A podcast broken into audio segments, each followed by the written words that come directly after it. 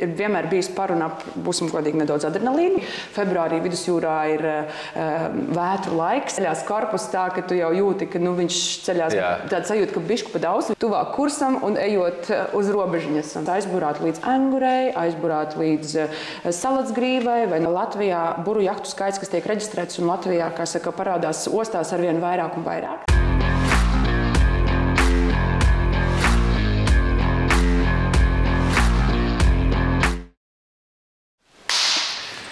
Sveiciens visiem dueļa klausītājiem.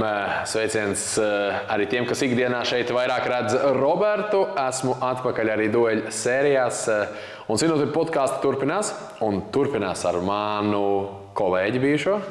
Nu, jau var teikt, eh, cīņu biedru vienreiz gadā, Gorā, jeb Ilons Koropagato. Un gribu izcelt to, ka viņi ir otru reizi viena no viesiem, kas mums atgriežas. Un cerams, ka tradīcija turpināsies. Čau, Ilona! Čau, Jāni. Un es tev gribētu palabot. Mēs tiekamies nu jau ar zināmu regularitāti divas reizes gadā, Gorā un pie tevis. Tieši tā, un cerams, ka varbūt tās trešā reize varētu iet arī Rudens-Kals, kur man bija jābūt. Starp citu, un šogad, kamerā redzot, tu esi ļoti formāli, oficiāli un īpaši sirsnīgi gaidīts. Jā, tieši tā. Nu, tad mēs iesākām jau tā runāt par burāšanas skaidrs. Es iedošu tādu mazu, mazu intro, kas tu esi. Ilona ir ļoti enerģisks cilvēks, kurš nodarbojās ar burāšanu. Un tad, kad mēs sākām strādāt, jo Ilona pirms tam strādāja TV3 laika ziņās un es strādāju sporta ziņās, vienu dienu man teica tā. Nu, es tur būrāju, un es domāju, kas tur būrāšana, kaut kāds tur surfings, kaut kāda kaiti, kas kāda būrāšana. Un Ilona teica, pagaidi, es tev uzlikšu. Kaspars ar to negrib, es tev uzlikšu. Nu, pagāja pāris mēneši, Ilona man zvana. Tu vairs nestrādāji, manuprāt, tajā brīdī. Vairs. Pagājušajā gadā uh, Rīgas līča regata, tu man zvani, saka, davai, vajag, ir gatavs. Un es tikai tad īstenībā sāku atcerēties, kas ir burāšana. Tā kā tu esi cilvēks, kurš strādā gan, manuprāt, oficiālā, tu varēsi palabot mani, gan arī metās iekšā jūrā. Um, labi, es nenoraksturoju tev, bet iedevu kaut kādu insaidu. Jā, kas ir burāšana tev un ko tu ikdienā vardās dari burāšanā un ko tu ikdienā dari ne, neburāšanā? Nu, jā, droši vien burāšana ir kļuvusi par manu dzīvesveidu. Es nebaidīšos teikt, un man liekas, vairāk sevi patīk saukt par burāšanas, ja ne patriotu, tad entuziastu. Pilnīgi noteikti, jo tas ir kļuvis jau no 14. gada par tādu būtisku dzīves daļu ne tikai vasarā, starp citu, Latvijā, bet arī kaut kur, kā saka, izlienot ārpus pīļu dīķa. Patīk kaut kur paburāt arī nedaudz tālāk, un arī īstenībā tiešām dzīves līkloči un, un iespējas ir sakritušas tā, ka man ir bijis pārburāt vairākas reizes iespēja arī pāri Atlantijai un, un tā tālāk. Līdz ar to, protams, tas prasa gan laiku, tam ir jābūt konkrētam mindsetam, sauksim to tā, jeb šo kā latviski mindsets, eh, prāta, eh, prāta nu, kaut kādai sajūtai, izjūtai. Sajūtai, jā, jā. Tieši tā. Un, un, protams, tas ir tāds, eh, kaut kas paliekošs. Jā, ikdienā arī pašai ir iespēja burāt ar nelielu laivu. Šogad gan viņi ir burā aktīvāk, aktīvāk pašai. Un, un, un, Nu, jā, nu tā, tāds man liekas, tāds eh, forša nodarbe, kur ir iespēja izventilēt galvu no visām uh, krasta lietām, darba lietām, dienām, nedēļām. Es domāju, jebkurš hobijs droši vien to nodrošina, bet burāšana kopā tandēmā ar vēju un ūdeni. To... Tā kā es esmu tāds uh, burāšanas pasaulē salīdzinoši nezinīts, nedaudz vairāk kā gads ir tajā burāšanas pasaulē ar kaut kādu savu pieredzi, bet pirms tā gada tā burāšanas eh, pieredze bija maza vai praktiski nekāda. Un, ja mēs tā vienkāršoti atgādinām, no kura brīža sākās burāšana un līdz kuram brīdim iet burāšana, kuru jau uh, uztver pasaulē par burāšanu un kurš ir teiksim, tāds gals, gals. Es domāju vairāk par pašām laivām. Okay. Ar ko sākās? Un es zinu, jau man jau ir ieskats galvā, ar ko sākās, bet es ļaušu tev E, nu, jautājums droši vien, ko sauc par burāšanu? Jā? Tad vai tas jebkurš puķis, vē, vējtvers, kas palīdz kaut ko stumt, tad jau tevi pa ūdeni stumas priekšu, vai tā ir burāšana? Droši vien Latvijā viņi tiek traktēti šādi. Manuprāt, windsurfs, visi kaitveidīgi arī, kā saka, klasificējās, nu, plus mīnus. Mēs esam viena tāda lielāka vai mazāka saime. Bet, nu, priekš manis es teikšu atklāti, tā ir, kā saka, jābūt ir vannai, vai kastei, vai kas ir Jā. Latvijā zināms arī pasaulē īstenībā pirms olimpiskā klasē optimists, ar ko sāk trenēties bērni. Un es teiktu, ka droši vien nu, manā interpretācijā tas būtu burāšana sākas eh, vismaz Latvijā kārtīgi tādā ar vienu, vienu, vienu zēģeli un tādu foršu vannīti nelielu pāris metru garu un, un tad līdz pat uh, Nu, droši vien, ja mēs ejam tālāk uz pasauli, līdz pat uh, Volvo, jeb šā brīža Ocean Race vai, vai, vai Vendija globiem, visām pārējām, kas ir burāšanas mekām, kas nu ir zināmas. Tātad rupi sākot, sākums varbūt uh, tur plus mīnus divu metru garumā maza laiviņa no uh, plastikāta ar vienu, vienu būru un beidzot, nu, cik ir vidēji tās laivas tajā augstākajā klasē gars. Oi, es tiešām beidzot samalot, nu, es domāju, tur eh, nu, 25 varbūt kaut kāda, varbūt pat okay. vai, mazāk. Aptuveni 25 jā. metri. Jo, tā kā tas, tā pasaule ir diezgan liela, ja mēs, protams, izņemam ārā to, ko tu minēji, tos visus eh, tādus eh, sporta veids, vairāk, kur teiksim, uz dēļiem stāv un, un vai lidināts pa gaisu, ko vadās nedaudz nodala. Un tad, un tad lielais jautājums ir, ir tas, tas sports. Un tā kā man ir bijusi tā iespēja lieliskā būt tajā gorā, un daudzi varbūt tās sevi pozicionē arī noteikti tajā sportā, kurš ir ļoti, ļoti, ļoti finansiāli arī vien dārgs. Kurā brīdī visvairāk burāšanā var izjust to, to kaifu? Vai varbūt jāsaka, kur tu sākumā izjūti lielāko kaifu? Nu, man liekas, dažādi. Jau atkal, ja skatos caur savu prizmu, man tas ir vienmēr bijis par un ap, būsim godīgi, nedaudz adrenalīnu. Man mm. patīk tur, kur satiekās kaut kāda stihija. Ir, kur var... vilnis satiekās pret tavu burlaivu. kur ir tāda, teiksim, tu saproti īstenībā, cik liels smilšu gabaliņš tu esi. Nu, būsim godīgi, tā sazināšanās realitāte notiek, kas ir īstenībā diezgan labi sajūta, lai saprastu, kas ir ikdienas tās visas lietas, kas varbūt mūs nodarbina prātu, tad, tad, saka, tad, tad tas tāds labs veids.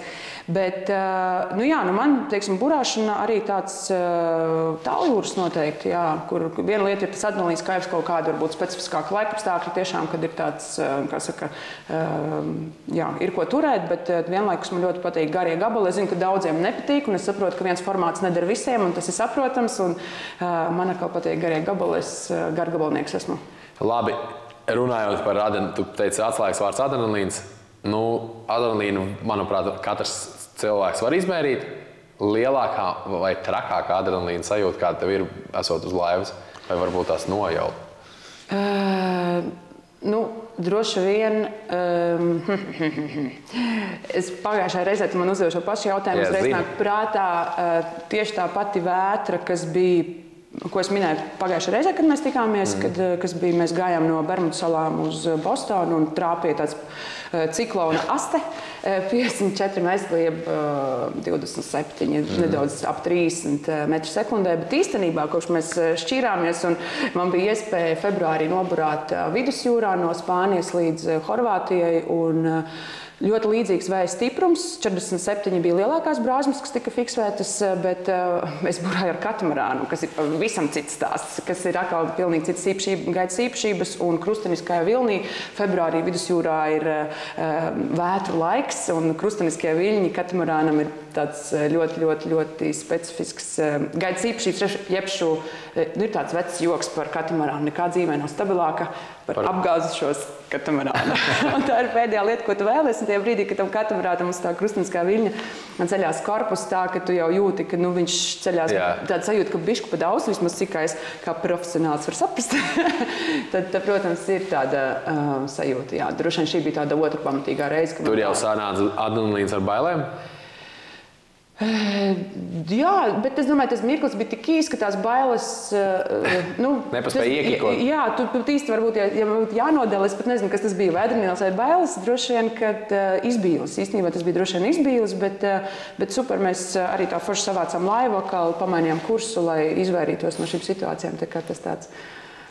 Un Vēl tad nākamais jautājums. Tajā brīdī, tu esi, protams, tur iestrādāts cilvēkam instinkts, tu esi koncentrēts, dari to, ko tu zini, Eh, tādā līmenī, ko tu zini, un tu mm. mēģini to situāciju savākt. Pēc tam, kad analizē šo situāciju, tev liekas, ak, mans dievs, es tajā brīdī nu, izdarīju varbūt tās kaut ko ne tā, vai tev likās, mēs diezgan teiksim, labi visu izdarījām, visu savācām, kā vajadzēja, un bijām ļoti teiksim, tehniski pareizi. Mēs gājām pa asmeni, un mēs dabūjām tieši to, uz ko mēs gājām. mēs Daba neapčakarēs. Daba galīgi neapčakarēs, un, jā, jo mēs mukām no vētras, un mēs ļoti ātrā, pēc iespējas ātrāk gribējām nonākt ostā, jo, kā jūs minējāt, tātad vētru laiks, un viena vētra pēc otras, un nāca tuvojas nākošā, un uz to tiklīdz tu maini kursu un uztaisi papildus jūdzes klāt savu maršrutu, tas nozīmē to, ka viņi tev pietuvosies ātrāk. Un, mm. un tas tā ļoti vienkāršot, un, un jā, mēs izvēlējāmies spiesties tuvāk kursam un ejot eh, uz robežiņas. Tad tā robežiņa viena. Nē, nē, bet tas jau nebija nekas tur, saka, tāds, paldies Dievam, tiešām viss veiksmīgi, un, un, un, eh, bet eh, kursu pamainījām. Katrā gadījumā bija.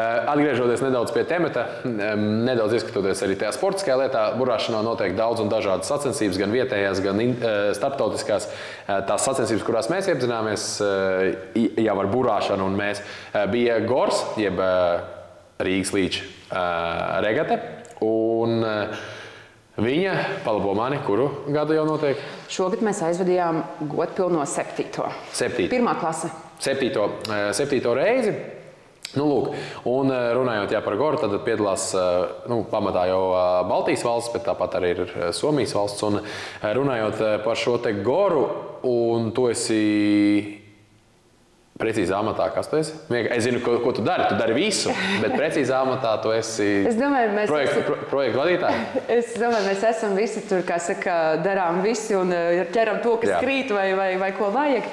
Saka, bet uh, droši vien mēs esam tāds līdzorganizatoru Jā. pulks, kas, uh, kas, nu, kas saka, dara to, ko mīl un okay. mīl to, ko dara. Nu. Precīzi. Nu, lūk, un tad arī tas nākamais jautājums, tie izaicinājumi tādā sporta veidā, kur ir nepieciešams pirmkārt liels finansējums, lai sportiski eh, startētu arī tajās eh, maksimāli sportiskākajās grupās, eh, tajā sporta veidā, kur varbūt tās arī tā atpazīstamība pret tiem sporta veidiem, kas tiek labi finansēti valsts līmenī, nav tik liela.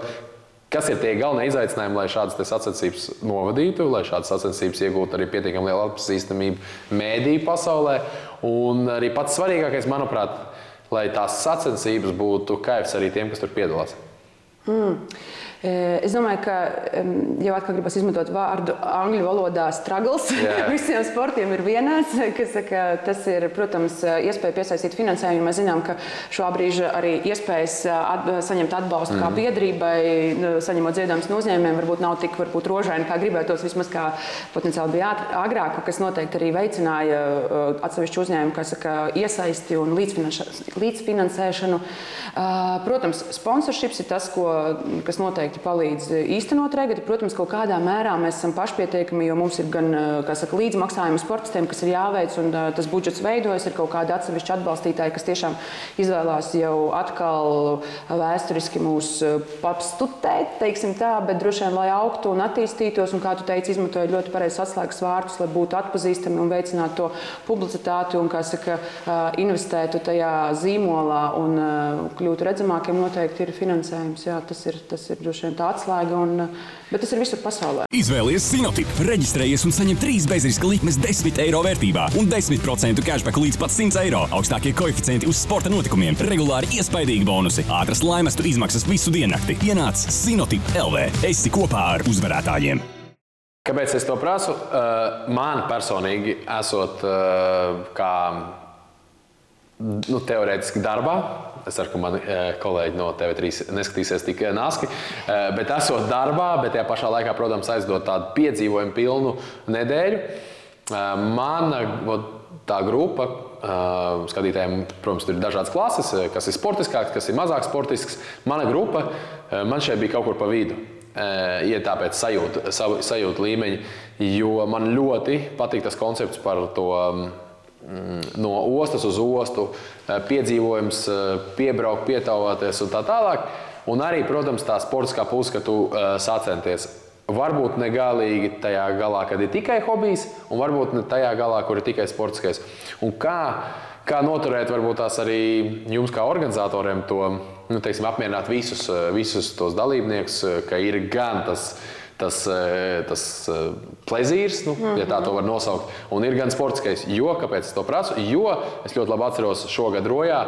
Eh, kad viena no laivām iebrauca 10 no rīta, un, ja nemaldos, vienos bija starts. Tā kā trīs stundu atšķirība, un arī tiem, tiem kas ir sportiskie, ok, bet tiem, kuriem ir plezīrs, tiem arī ir jāpielāgojas tiem sportiskiem. Kā, kā, kā, kā savienot jā, to visu, tos visus puzles gabaliņus, tās visas klases, kas ir mazāk, vairāk sportiskas, lai jā, tur ir jādomā noteikti par balansu. Jo jāsaprot, ka Latvijā šobrīd tā ir noteikti lielākā, nebaidīšos teikt, lielākā regata, kas ir starptautiskais, vēl vairāk tas Latvijas atklātais jūras burāšanas čempionāts. Un, um, ir jāsaprot viena lieta, ka šis arī nav solo sporta veids. Vismaz mūsu gadījumā ir citas mhm. burāšanas, ne, kur, kur var burāt viens. Tas nozīmē, to, ka tev nepietiek tikai ar savu laiku un vēlmi kaut ko darīt, bet tev vajag komandu. Ļoti bieži mēs runājam par četriem līdz astoņiem vai pat desmit cilvēkiem, kas ir nepieciešami, lai tu kvalitīvi varētu varētu nostartēt pat tad, ja tos mērķis nav piedestāls, bet tiešām forša sāncensība ar labi pavadītu laiku, piemēram, krastā vai uz ūdens. Tas jau nozīmē to, ka tiem desmit cilvēkiem, piemēram, ir jāsalāgo savs kalendārs, ka viņiem ir jāpaņem atvaļinājums darbā, viņiem jāpaņem brīvs laiks no ģimenes. Mm. Tas automātiski nozīmē to, ka, ja tu neesi kaismīgs sportists vai, teiksim, tagad burtiski 4. augustā sāksies pasaules čempionāts, kur tiešām cilvēki no, protams, ir arī entuziasti, ja, kas ir ar lielāko, varbūt tādu sporta ambīciju, bet bet, eh, bet eh, kopumā, ja tu netēmē varbūt uz tādu līmeni, bet eh, izmanto iespēju burāt Latvijas lielākajā regatē, vismaz šobrīd, man liekas, arī atpazīstamākajā, tad nu, tev ir jādomā, kā sabalansēt to laiku. Jo mēs konkurējam, mēs konkurējam, mēs konkurējam, mēs konkurējam ar tavu futbolu, mm -hmm. mēs konkurējam ar hokeju, mēs konkurējam ar jebkuru citu sporta veidu, vai ko mēs varam skatīties, vai paši darīt beigās ar laiku, ko mēs varam pavadīt ar ģimeni. Un, ja mēs kā organizatori gribam, lai tu mums atdod savu laiku klātesoši, tad mums jāpiedāvā tev kaut kas labas sacensības, kas ir tiešām joprojām, paldies Dievam, vien, pamata iemesls, kāpēc burātāji izvēlās burāt. Ir jābūt godīgam, taisnīgam, sportiskam um, sportsmanship, jā, jā. sportiskai sacensībai. Tātad nevelti mēs šobrīd arī strādājam ar pasaules līmeņa gan tiesnešiem, gan tehniskais komisijas pārstāvjiem, kas ir ORC pasaules čempionāta, kas saka, tiesātāji un arī Madis, tas pats olimpiskais tiesnesis. Kā, tur mēs esam kā, pilnīgi seti. Nu, tagad mm. mums jāpacīnās par to krasta daļu, lai atkal jau Tu atnākot krastā, tu esi gaidīts, tev ir saka, nu, tas pamatlietas, eh, bez kurām, manuprāt, šodien tāds kvalitatīvs pasākums eh, vairs īsti nav iedomājams, kas ir eh, atmosfērisks noskaņojums, varbūt forša forš, forš zupa silta, kas tev gaida, tas noburājas un ienācis četros no rīta. Nu, kas var būt labāks par to? um, atgriežoties nedaudz pie burāšanas, es vienmēr esmu tāds uh, sapņotājs, uh, fantazētājs uh, un tad jau pēc tam darītājs. Es atrodoties eh, jau Vēnspilī, starp citu, pirmajā, pirmajā pieturvietā, sēdēju naktī, nebija ko darīt. Iegāju paskatīties, cik maksā starta buru laiva. Okay. Kā tev šķiet, cilvēkam, kuram pieņemsim, ka viņam jau ir kaut kāds iemaņas, viņš jau ir bijis uz burbuļsāļus, viņš kaut ko ir nedaudz stūrējis, viņš kaut ko ir nedaudz arī varbūt kādā brīdī piesējis, kādā brīdī uzvilcis kaut ko. Bet viņam te ir tā doma, es gribētu, nu, teiksim, savu burbuļsāļu. Nu, kā tev šķiet, no cik tirgu sākās burbuļsāļus? Oi, jo, Haidī, šis sarežģīts jautājums. Es pateikšu, kāpēc. Tas, ka mums ir personība dalīšanās. Droši vien ir, ir viens, nu, jāsaprot, tu man prasi sporta laiva. Ne? Tas ir atslēgas vārds, ar kuru tu arī vari sportot. Es drīzāk domātu, cilvēks, kurš varētu izbaudīt burāšanu kā tādu. Nu, varbūt kaut vai tādu mazu būru laiviņu izbraukt ārā Rīgas līcī. Tā kā mans opels. tā kā tas opels. Tieši tā. Tikai, tikai būru laiva varbūt ar mazu, mazu kaitīti, mazu maza laiva. Bet nu, tādā darba kārtībā. Jā, precīzi no Zviedrijas. Ziemeļ, ziemeļ jā, no Zviedrijas super. Latvijā ieceļo īstenībā ar katru gadu ar vien vairāk. Uh, mazas, foršas, mīlīgas laiviņas, uz kurām saka, var sēsties, ja ir iemaņas un nokārtotas arī saka, vajadzīgās atļaujas, tepat, ko var ļoti veikli un ātri izdarīt. Super. Saka, un kā, nu, tā plus mīnus fantazējot, cik sākās tas tas finan... Es domāju, no ka nu, tāda, kā saka, veca palietota mašīna, tad pie, piecīts, nu, tur no nu jā. nu, plus mīnus. Plus un īstenībā es tieši es, es vienkārši to ciparu plus mīnus savā galvā zināju. Tie 5, 10 tūkstoši tu jau vari sākt, teiksim, un jau būt kapteinis. Un īstenībā, ko es tajā brīdī padomāju, ka nav nemazām tik dārgi, jo pa 5, 10, 7 tūkstošiem, tu jau vari principā būt ar savu laivu, ar savu laivu aizbraukt pa Latvijas ostām, paceļot, mm -hmm. izbraukt Rīgas līcī un īstenībā arī aizburāt tālāk. Tā kā, no, atkarīgs, protams, no laivas. Bet, Un tas nebija tik dārgi, cik īstenībā tā burāšana varētu likties. Jo ir ģimenes, kam ir divas, trīs mašīnas. Jā, kā, un, kas arī jāuztur. tieši tā, kas arī jāuztur. Protams, tam visam nāk papildus arī tas, ka iespējams tur neburās viens un pārējais, bet es vairāk par to, ka īstenībā tie stereotipi, un varbūt tās tie stereotipi tik ļoti Latvijā, kaut gan mums ir liela jūras līnija, krasta līnija, bet nu, nav tik izteikti, varbūt tās, manuprāt, vismaz man tās šķiet, tās palbo, tās tradīcijas, kādas varbūt ir Ziemeļvalstīs vai kādas kaut vai tajā pašā Igaunijā ir. Absolūti, un tur ir vairāki iemesli. Um, pirmais, es gribētu teikt, ka uh, Latvijā buru jahtu skaits, kas tiek reģistrēts, un Latvijā saka, parādās ostās ar vien vairāk un vairāk. Tātad īpaši, ko parādīja Covid periods, kad mums vajadzēja izolēties, mums vajadzēja domāt visas automašīnas, ar kurām varēja ceļot tepat mm. pa Latviju, kaut kur aizbraukt, vai, vai tāpat buru laiviņi, ja tev bija kaut kādas iemaņas. Šis tirgus, kā saka, ar vien vairāk ir aktuāls, izplašās, un pilnīgi noteikti to mēs arī redzam pēc reģistriem. Uh, kas attiecās uz mūsu 500 500 es tiešām ārkārtīgi ar to lepojos. Mums ir 500 km krasta līnijas, ko es tiešām domāju attiecībā pret lejšiem, kuras, starp citu, burāšanas tradīcijas kaut kādā mērā, vai burāšanas sports pat varbūt ir nu, tādu, ja ne galvas tiesa pārāks, tad varbūt tādā uz pirksgaliem pastiepjoties, viņi noteikti ir arī kaut kur pasteigušies priekšu atsevišķos jautājumos. Neraugoties to, ka nu, mūsu tās proporcijas ir, kā saka, krastam citas. Bet, jā, tik tiešām domājot par to, ko tu minēji, tie 5 līdz 10 tūkstoši, ka tu vari nopirkt absolūti apmierinošu boķīti ar laiviņu, ar kuru tu vari patās aizburāt līdz angurei, aizburāt līdz eh, salacgrīvai, vai no salacgrīvas tālāk, teiksim, nā, pēc nedēļas vai pēc divām aizburāt uz Kihnu saliņu, tālāk pa Igauņu saliņām. Eh, ir tiešām pieejamas. Viņas ir saka, nu, tādas eh, vēlmes darīšanas attālumā, un kas, manuprāt, ir tāda forša lieta, ko es pamanu arī, un es arī pēc sevis skatos. Arī es pati uzturu, mēs varētu teikt, precizēt, uzturam nelielu tādu šīs kategorijas laiviņu, bet mēs esam vairāki. Jo mēs apzināmies to jau atkal. Mēs arī konkurējam. Šis viens hobijs konkurē ar mūsu pārējiem hobijiem, mm -hmm. un vēlmēm, un teātriem, un, un, un dzimšanas dienām, visām pārējām lietām, ko mēs gribam iespēt vasarā. Un tāpēc arī uzturēt varbūt, tādu laivu, akurātu vienam. Es pat šobrīd es teiktu, nu, varbūt, ja tāds ir pavisam tāds vienpatas solo cilvēks un, un, un absolūti, kā saka, gribas tikai pašam, tad, tad, manuprāt, to noteikti vērts darīt. Bet es patiešām no visas sirds rekomendētu, ja ir kaut kāda mikro vēlme un aizdom, sajūta par to, ka gribētos saka, pagaršot burāšanu un iespējams pat to nu, saka, padarīt vairāk. Tad vienkārši apvienoties foršiem draugiem un eh, paņemt maiņās brīvdienām. Un, un īstenībā izrādīsies eh, no pieredzes un apkārt esošiem draugiem, ka tā laiva pat īstenībā sezonā pastāvēs vairāk nekā paburās. Jā, diemžēl tas tā arī ir pateicoties varbūt citreiz laikapstākļiem, bet burāšanā nav slikti laikapstākļi, tikai slikts apģērbs. Uh, bet uz noslēguma fona kādas aktualitātes, jo mēs varam tās kādu ieinteresēt, varbūt kāds skatīsies un domās, man tai vajag laivu, bet, lai redzētu, varbūt tas kāds izstāsta, viņam vajag kaut ko redzēt dzīvē. Kādas ir aktualitātes, teiksim, varbūt tās tuvākajiem mēnešiem? Es zinu par vienu aktualitāti, mēs jau tur sarunājam, ka es tur būšu, bet kādas ir aktualitātes jā, Latvijā un potenciāli tās Baltijā no, no burāšanas? Es teiktu tā, ka tiem, kam gribās uzmest acis un paturēt īkšķus par divām Latvijas komandām, es nepabaidīšos viņus nosaukt Toru un Projekts A1, Jā. kas Latviju tūdaļ no 4. augusta pārstāvēs pasaules čempionātā tepat Ķīlē.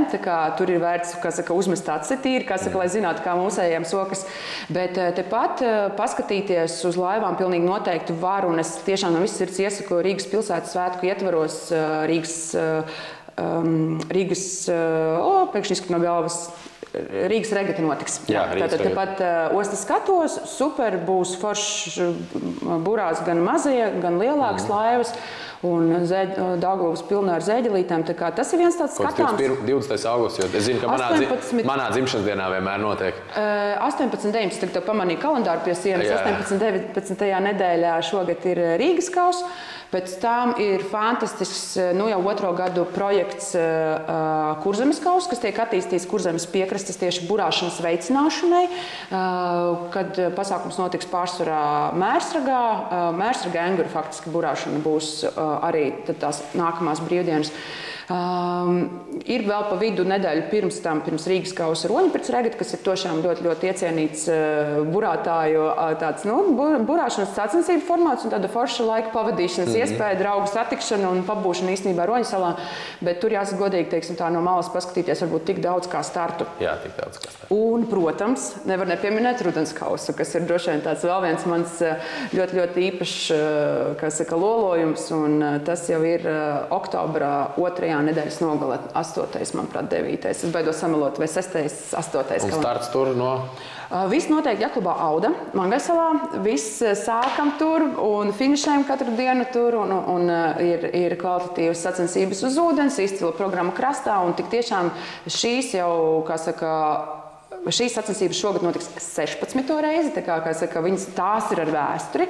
Un, protams, burātāji un arī mēs paši to uztveram kā sezonas slēgšanas pasākumu. Mm. To viņš kļuvis tāds nu, tiešām par pasākumu, mēs nu, saka, noliekam tās atslēgas uz plauktiņu. Mēs zinām, ka nākamreiz mēs tiksimies uz ūdens tikai pavasarī. Tāpēc nu, tāda, vismaz tādā lielā kuplā skaitā. Ļoti forši. Mēs ļoti ceram tevi tur redzēt šogad. Jā, un uh, es tā noslēgumā par to sav, uh, savienošanos. Es jau to esmu teicis, bet es nezinu, vai tu atceries. Uh, Pirmais, nevis pirmais klubs, bet viens no vecākajiem arī šobrīd klubiem Latvijas futbola virslīgā ir futbola klubs Auda, kuram pirmais nosaukums ir Zvejnieks Savienība Auda.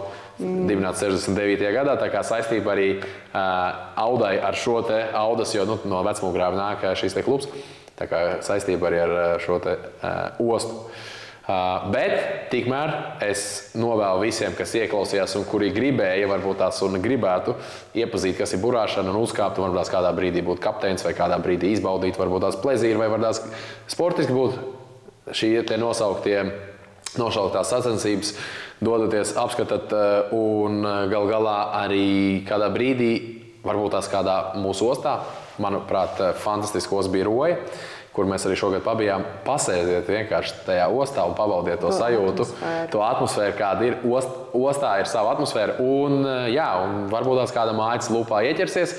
Man ir divi ieteikumi, drīkst? Droši. Tad pirmais, e, kā jau teicu, ja gribās paskatīties e, uz šīm regatēm, e, ielūkojamies Latvijas Zeģlētāju Savienības, jeb šo Sailing Latvija.lv. Mm. Tur ir kalendārs, kur ir redzamas visas, visas regatas, gan lielajiem, gan mazajiem, gan windsurfingam, visiem, visiem, okay. visiem, tā skaitā jūras burātājiem.